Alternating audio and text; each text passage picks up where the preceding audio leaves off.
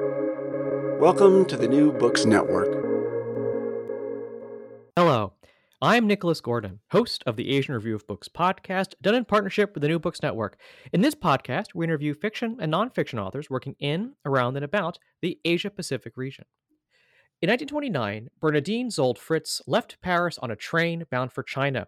She's on her way to her fourth wedding and her fourth husband, an American investment banker named Chester Fritz, who proposed after a whirlwind meeting earlier in Shanghai. Bernadine is then forced to find herself things to do in interwar China, and her husband isn't helping much. That's how Susan Blumberg Kason's newest book, Bernadine's Shanghai Salon The Story of the Doyenne of Old China, starts, as she charts Bernadine's life as she sets up a theater and makes friends with illustrious figures like Lin Yutang, Victor Sassoon, and Anna May Wong. Susan is also the author of a memoir, Good Chinese Wife, A Love Affair with China Gone Wrong. She is also the co-editor of Hong Kong Noir and a regular contributor to the Asian Review of Books, Cha Asian Literary Review, and World Literature Today. Her work has also appeared in the LA Review of Books, Pop Matters, and the South China Morning Post. Today, Susan and I talk about Bernadine, her life, and why interwar Shanghai remains such a compelling setting for fiction and nonfiction writers. So, Susan, you know, I want to maybe ask a general question, which is why write a book about Bernadine Szold Fritz in the first place? Well, it goes back to about 25 or 30 years ago. I picked up Emily Hahn's memoir, China to Me, which was written in 1944, but I I read it in the late mid to late 90s. And Bernadine's name appears on page five. I don't really think about her after that, but maybe, I don't know, like a few years later, Emily Hahn has an a authorized biography by Ken Cuthbertson. And he writes about Bernadine, but it's a little different because Emily's portrayal of her is very positive, and she credits Bernadine with introducing her to different people in Shanghai. But in Ken Cuthbertson's book, Bernadine appears as like a, a gold digger, a busybody, a socialite. And that's when I start to kind of pay attention to her. And throughout the early 2000s and the 2010s, she appears in more and more books. And it, it doesn't like connect to the original persona that Emily Hahn wrote about her. So it was really after Taras Grescoe's book, Shanghai Grand, came out, I started to think about maybe finding out more about her life because it seemed like she wasn't being done justice. And then when I found out she was from Illinois, just like I am, I wanted to look more into it. And so I found that she was really central to a lot of the books that have come out from that time about the Sassoons, about Emily Hahn, about Sinmei Zhao, because who is a poet and Emily Hahn's common law husband. But because Bernardine put all those people together, and without her, those stories wouldn't have happened. So that's that's pretty much. I mean, it, it's kind of a long, convoluted story, but that's how I I came to write about her. Um, I mean, she does seem to be extraordinarily well connected. And I'm jumping ahead in the history a bit, but um, she was in contact with Victor Sassoon. He, she was writing him letters. Um, she met Anna May Wong. Um, she was, I think, quite close with uh, with with Lin Yutang. I think. Um, who were some of the famous people that that that she was able to come into contact with? Yeah, all of those. So Victor Sassoon was her was her husband Chester's landlord. He had this Sassoon house, which is where the Cathay Hotel was. That's now the Peace Hotel. And so Chester and his two business partners had an office in Sassoon House. And I loved that their stationery would just say their the name of their company, Culbertson, Swan, and Fritz. And it would say Sassoon House Shanghai, because that's all you needed to know. And so Bernardine met Victor there um, in the building because she would come and, and meet Chester at work. And they had this kind of love hate friendship. He was very um, supportive of her in some ways, but then also antagonized her in others. And she's the one that introduced Victor to Emily Hahn, and Bernadine knew Emily Hahn back in their Chicago days when they both were writing. And Lin Yutang was a friend that she met um, through Hu Shi, who was a, an academic and a uh, an intellectual.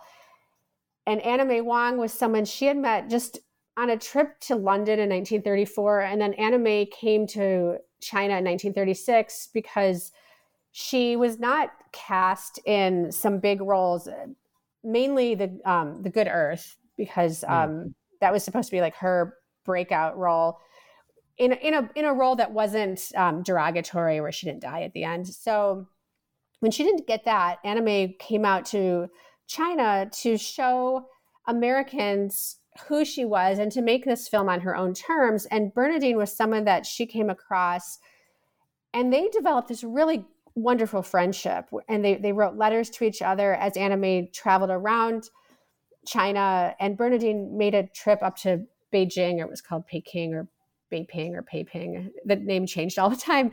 Um, Bernardine made a trip up there to visit May, and then they continued their friendship in Hollywood after, um, during World War II and after. So she just seemed to be kind of in the right place at the right time, but it was also her personality that was very, um, I don't know, it drew people in. And that's why when she was written about in these other books as someone who wasn't nice and who was a gold digger, it didn't really connect with this way that she brought people together and continued these friendships decades after she met these, you know, these big, larger than life people because the letters show that, you know, they, her letters to Emily Hahn go through like the 1970s. Um, so maybe let's go back to the to the beginning of of the story, which is which is Bernardine's move to Shanghai. So what actually gets her on that train in 1929 um, to travel to the other end of the Eurasian continent to, to China? Right. It seems like uh, so. This was right before the Great Depression, and uh, so it, it, was maybe a few months before the um, New York Stock Exchange, you know, exploded. But she was in Paris from 1925 until 1929. Had done a little bit of a it was called an out student program, which is continuing education in at Cambridge in 1927, but was thought she would become this great writer in Paris. She was friends with Hemingway and F. Scott Fitzgerald and had all these people around her, but she couldn't finish a, a writing project. So she had this friend who was an American heiress named Barbara Harrison. And Barbara was going on a trip through the Middle East and Asia with a journalist named Walter Harris, who is four decades older than her. And the two of them could not travel together without a chaperone. So Barbara asked her friend Bernadine to go with, even though Bernadine was more of Barbara's age than Walter's age. Um, and so the Barbara Walter thing didn't work out, and Bernadine and Barbara ditched him in Southeast Asia. But by the time they got to Shanghai, they had been on the road for about 13 months. And Bernadine met Chester at a polo match, and she didn't think about him after that. They got along, but she was really personable with other people. So he was just one of these other, you know, people she met on her travels. And when she got back to Paris with Barbara, she was met with dozens of telegrams from Chester, and he wanted her to come back and marry him.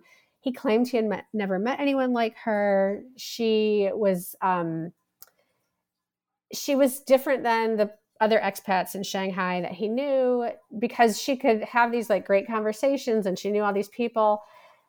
And she was really at this kind of um, crossroads. Her friends in Paris were leaving to either go to the south of France or they were going to New York. And she had a daughter from her first marriage who was in her early teens at that time and was at a Swiss boarding school run by a protege of Isadora Duncan. And so Bernadine didn't know what to do with her life. And her friends started to tell her maybe she should consider Chester's proposal.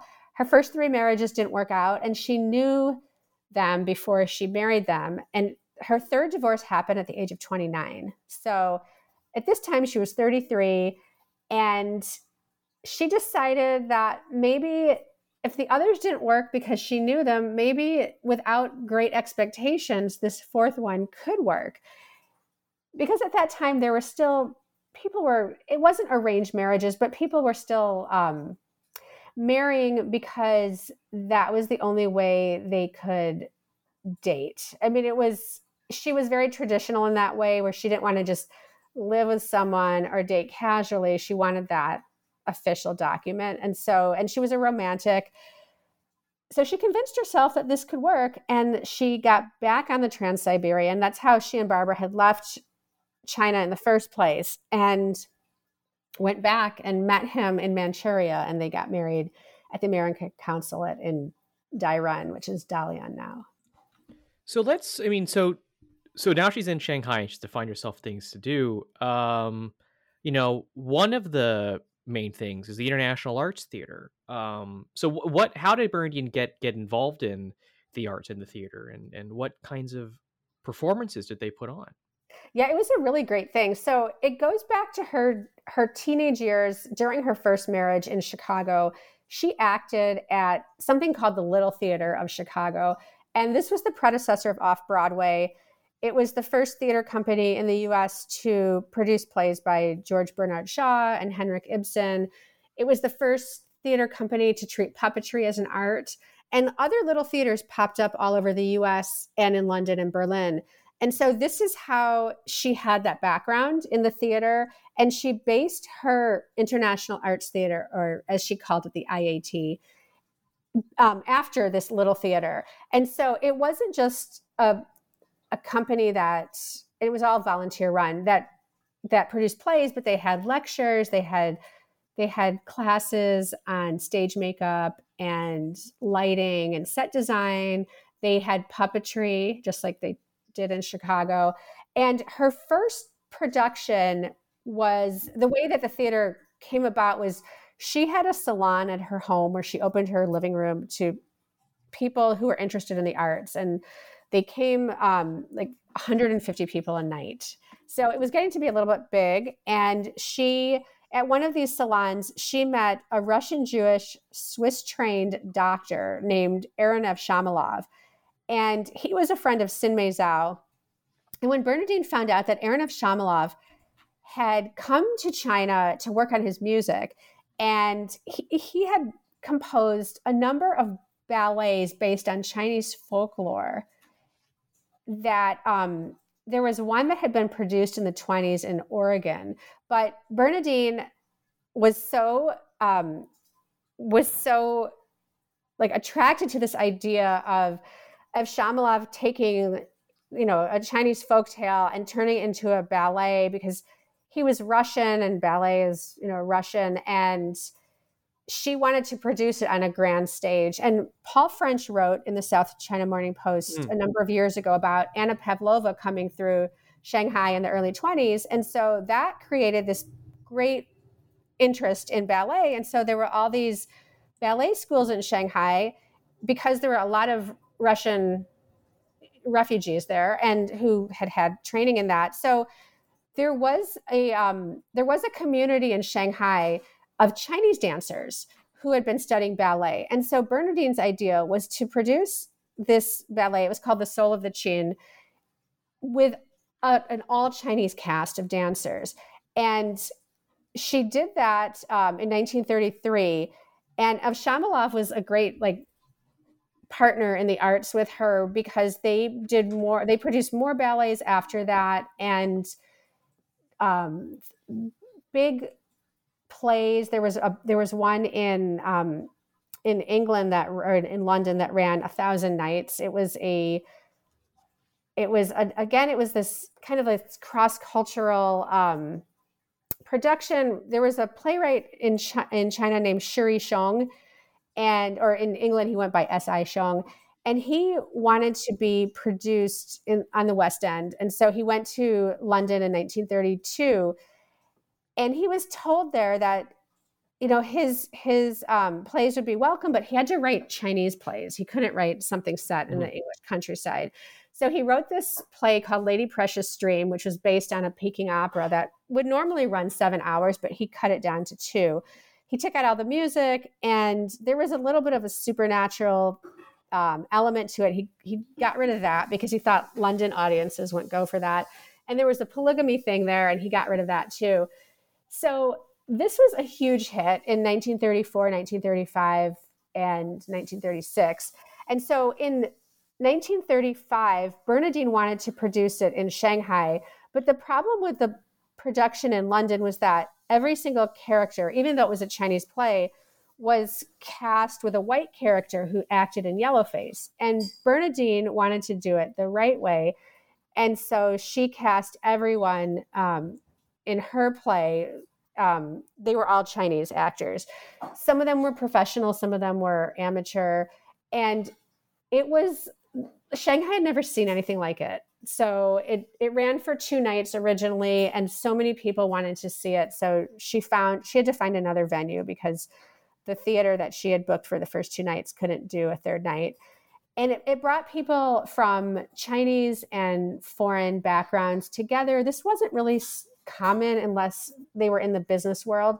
Mm-hmm. So this um, this was in 1935, and then after that, the IAT just kept producing ballets and and smaller. Um, they did some Shakespeare and they did um, they had an evening where foreign non-chinese speakers performed in, in chinese. And I, i'm guessing it was shanghai hua. I don't know or mandarin but i'm guessing it was the shanghai dialect. And then chinese actors performed in english. And so it was it was something that um, shanghai had never had before. And people were drawn to it because no matter what their differences were, and it was a really contentious time there. I mean, the Civil War was, you know, raging on, and there were um, there were people like from Jardine, which was, you know, a Hong Kong conglomerate, mm. and the Soviet foreign minister, and they worked together on these things. So it it brought people from, like I said, like different spectrums, and it was um, and she loved that. She just loved bringing people together. She didn't need to be in the spotlight. She didn't need to get credit.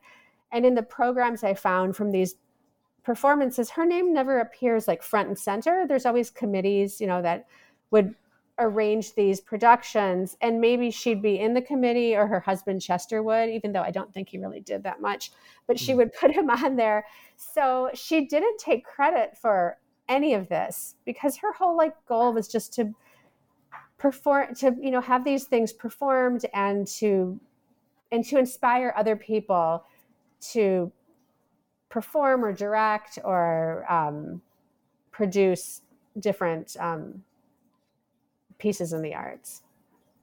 Um, you mentioned Chester, uh, which is a segue to um, to my next question or, or, or set of questions.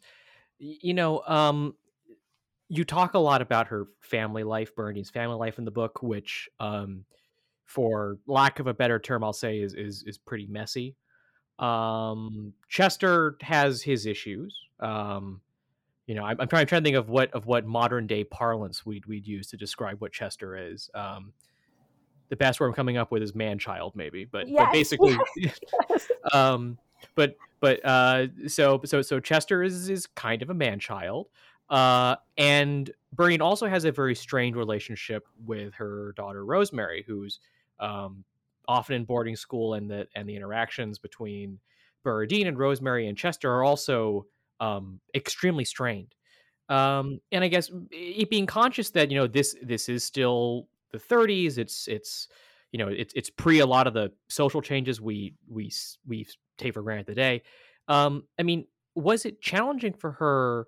as a as a you know many times divorcee let's say quasi single parent um far removed from the rest of her family. I mean was, was it challenging for bernardine to kind of juggle these different you know th- this very kind of strained family life? It was and i think in shanghai especially she felt like she had to pick sides or like choose either chester or rosemary but this but this went back before she married chester so it it's not i don't think it's accurate to blame it on the marriage um, with chester but this was something i didn't know about when i started the research. I didn't know anything about her family life and i wasn't really sure i was going to have that part in the book but there was so much in the papers that she had written that were unpublished. And when she was she had rosemary when she was 19 and her husband was an alcoholic and there was a big custody battle which was unusual then because divorce was still unusual. And she got custody of Rosemary, and and she really fought hard for her. And so after that, it seemed like she just went the opposite, and she didn't fight for her at all.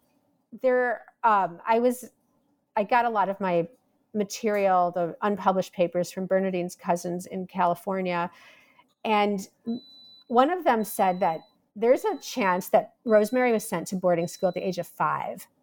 So it started really early. And every time Bernardine moved from Chicago to New York to Paris, she would put her in boarding school. And so they never developed a close relationship. And then when Bernardine went to Shanghai, Rosemary was an early teen. So she spent her whole teenage life without a mother.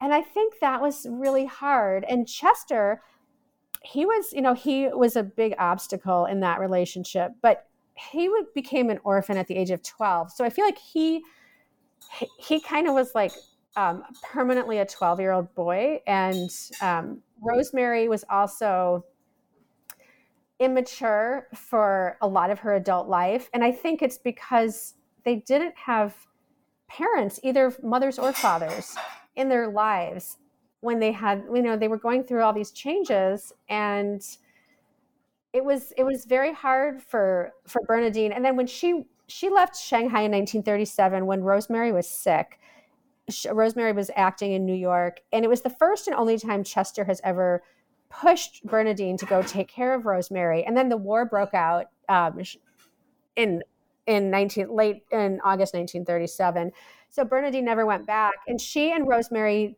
stayed together in LA um, for decades, but they never could really repair their relationship. And I think Bernadine often felt that it was as much of Rosemary's responsibility to reach out to Bernadine as it was Bernadine's job to um, connect with Rosemary. And that is not right because the parent is a parent no matter how old the kid is. And so they have to I mean, you know, hindsight is, but I think they have to. Um, I think Bernadine's mistake was not taking on this parent role, and she treated Rosemary more as a friend as Rosemary became a teenager and young adult.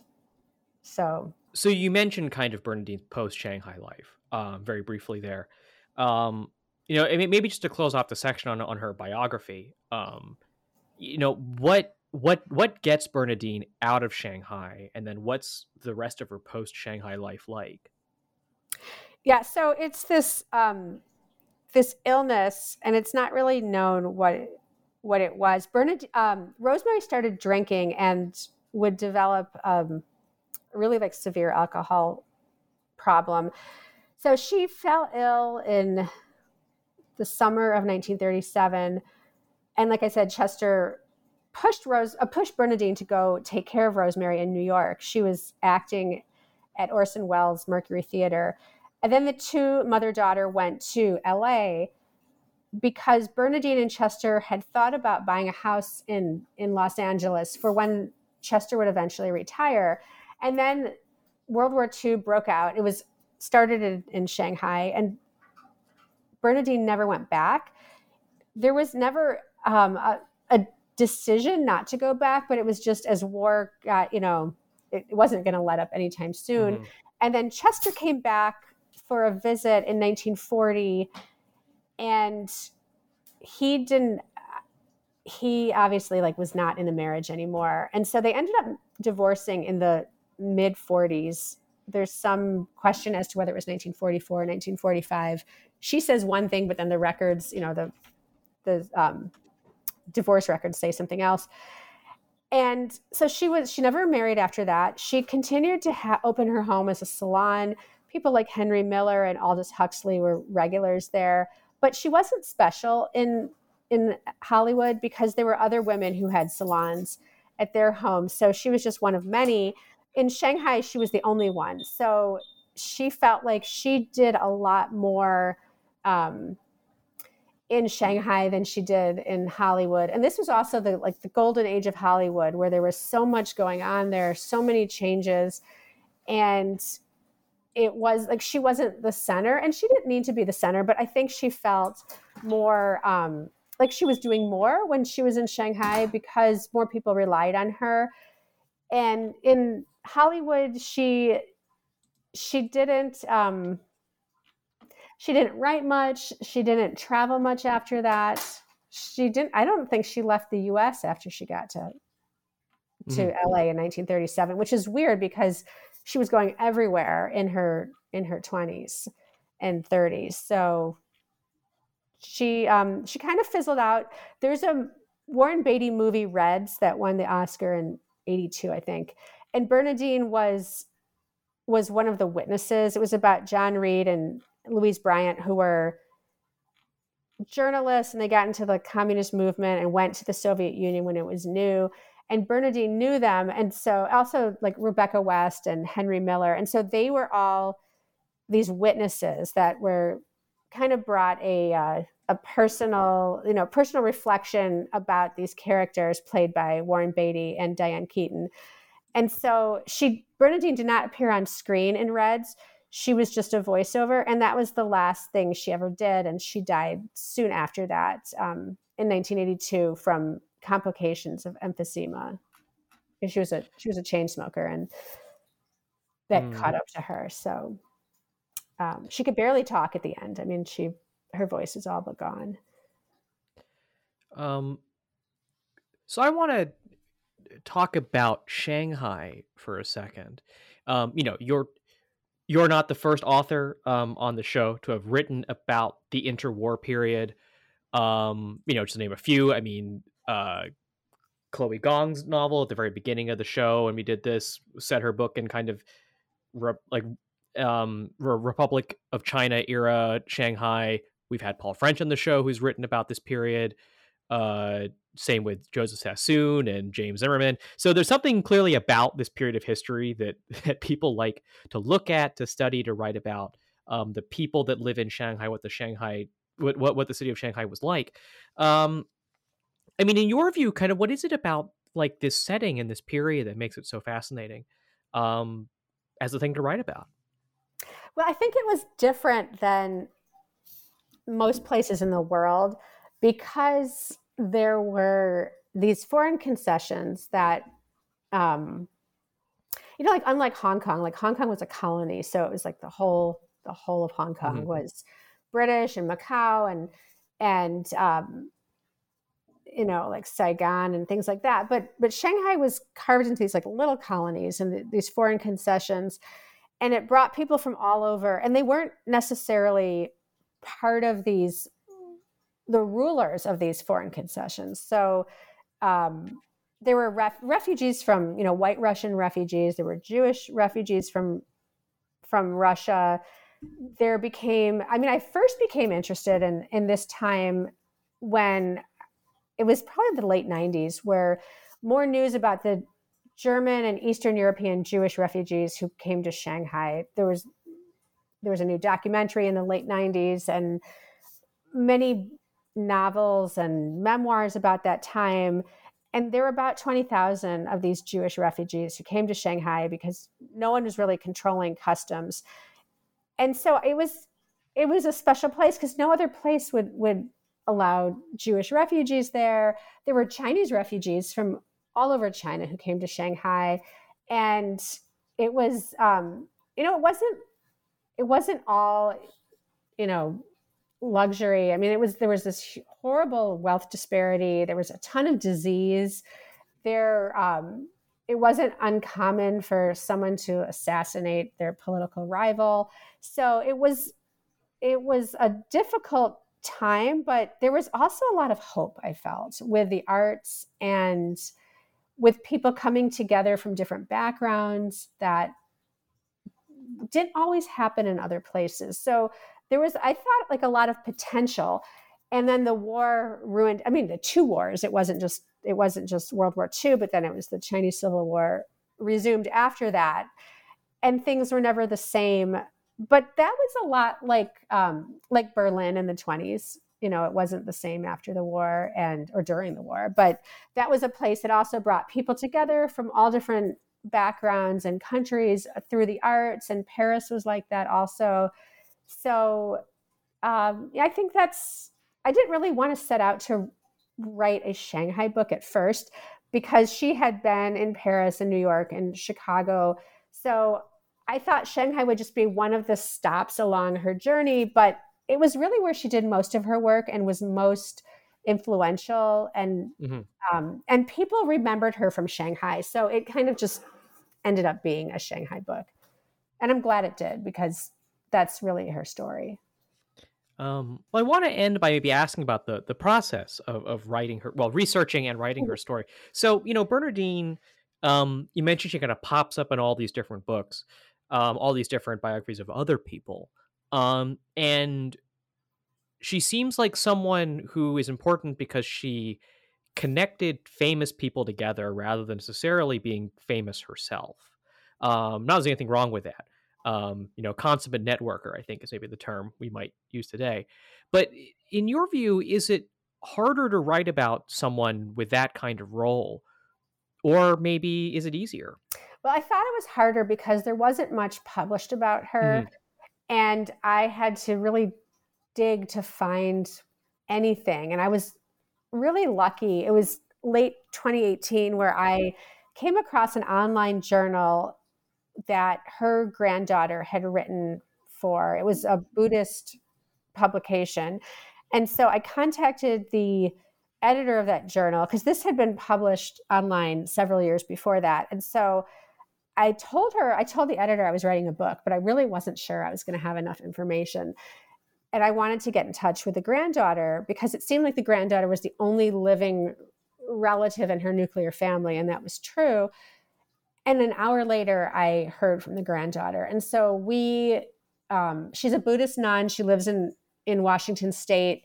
And she gave me some photos that appear in the book but she also told me that she has cousins in the san francisco bay area and in la who have a lot of bernardine's papers. And i contacted them and they were so gracious to invite me into their home they're both of their homes and i was able to take screenshots of hundreds of papers bernardine had written not all about shanghai but a lot were and they also had more photos they had books that she had collected and we became very close both of these cousins and and then yale had a lot of paper of a lot of letters that bernardine had written to people or they had written to her. So in the end i felt like i was working with kind of like um, an empty slate, which was good in a way because I felt like all the material I got, a lot of it was like the first time people had seen it or read it in a long time, you know, that weren't her family members. If someone had written about her before, um, I would have had to go to the original sources anyway. I wouldn't use another biography as like a a first a primary source. So I don't know. I think I was able to shape it in a way that I felt did justice to her story without mm-hmm. hearing, without reading. Like, although other people had written about her, it was just you know kind of as a side note. So I I did like it. I did like, um, and it turned out not to be that difficult to to get all this information because her cousins had so much of it. Well, I think that's a great place to end our interview with Susan Blumberg Kason, author of Bernardine Shanghai Salon, The Story of the Doyenne of Old China. Susan, I actually have two more questions for you, um, which are uh, where can people find your work, as in, and, and not just this book, but all of your work? Um, and finally, what's next for you? What do you think the next project might be? Okay, well, that's kind of a loaded question, but I will answer it anyway. Um, so my, I have a website www.susanb, as in boy, and it has information about where to get the book. It can be ordered through any place people buy books, um, and it was interesting because in May of this year, I got this idea that it was fun to write about women, Jewish women from the Midwest in the US mm. who went on to do things elsewhere and overseas. And I had not known that Golda Meir had grown up in Milwaukee, which is 90 miles north of me. So oh. I have a literary agent and I put uh, together a proposal, and we were both super excited about it. And it went out to different editors, and this was October 5th. And so October 7th, the war broke out. There was, you know, what happened in Israel. And right now, editors, um, there are some editors that are interested, but it's been really hard for them to get approval at the top just because there's so much contentiousness. Mm-hmm. And so I've been told that I'm just going to have to put this on hold for a while until things kind of settle down. Um, so, but I am really interested in in and this this would just be about her um, her U.S. years. It was her childhood and her teenage years in Milwaukee, and it's um, it's really like a Jane Austen story. I mean, her mom wanted to marry her off at 14 to a 31 year old, and she ran away from home and went to Denver to see her sister. So it was it. That's my kind of thing right now, but I hope. Well, I yeah. me too. Me too. I, I, it sounds interesting, and I, and and and I hope you get a chance to you, you get a chance to write it. Um, well, you can follow me, Nicholas Gordon, on Twitter at Nick R I Gordon. That's N I C K R I G O R D O N. You can go to AsianReviewBooks.com and find other reviews, essays, interviews, and excerpts, including many reviews by Susan, um, who is a prolific reviewer at the ARB. Um, follow on Twitter at Book Reviews Asia. That's reviews plural. And you can find countless other art reviews at the New Books Network at newbooksnetwork.com. We're on our your podcast apps, Apple Podcasts, Spotify. Rate us, recommend us, share us with your friends to support us interviewing those running in, around, and about Asia. Next week, join us for an interview with Hugo Wong, author of America's Lost Chinese The Rise and Fall of a Migrant Family Dream. But before then, Susan, thank you so much for coming on the show today. Thank you so much for having me. This has been really fun.